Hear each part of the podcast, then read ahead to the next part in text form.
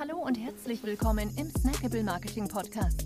Wir bringen SEO, Amazon, FBA und Co. auf den Punkt.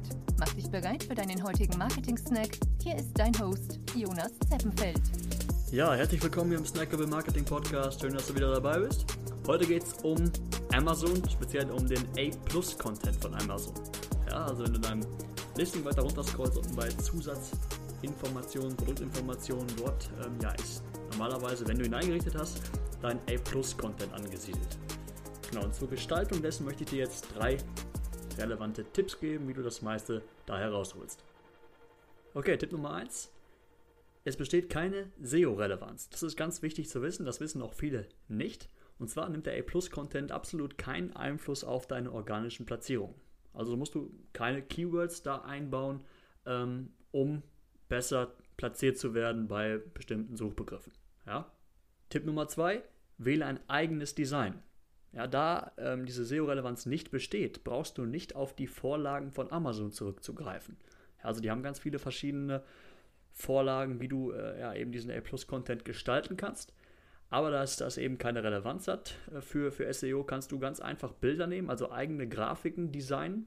Ja, selbst ähm, über Canva zum Beispiel ist das sehr, ein sehr empfehlenswertes Tool.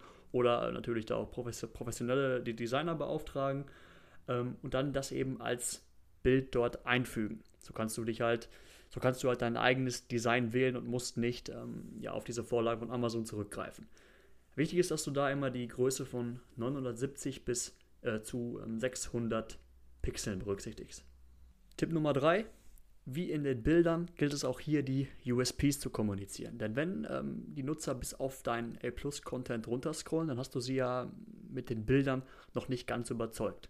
Ja, heißt deswegen gilt es hier nochmal, wirklich nochmal die Alleinstellungsmerkmale herauszustellen, beziehungsweise zusätzliche wesentliche Eigenschaften deines Produktes nochmal zu nennen, ähm, um den Kunden, dann den Besucher letztendlich von deinem Produkt zu überzeugen und zum Kunden werden zu lassen. Also nochmal zusammengefasst, es besteht keine SEO-Relevanz. Ja, du brauchst keine Keywords einbauen, musst dich dann dementsprechend auch nicht an die Vorlagen von Amazon ähm, halten, also musst nicht die, die Vorlagen von Amazon verwenden, kannst dein, dein eigenes Design wählen, Nummer zwei, und solltest auch dort nochmal deine USPs herausstellen, deine USPs kommunizieren, beziehungsweise einfach nochmal zusätzliche Informationen zum Produkt verraten, um den Kunden zu überzeugen. Gut, das war's für heute. Bis zum nächsten Mal. Ciao. Wir freuen uns sehr, dass du dabei warst. Wenn dir die heutige Episode gefallen hat, dann abonniere und bewerte uns gerne.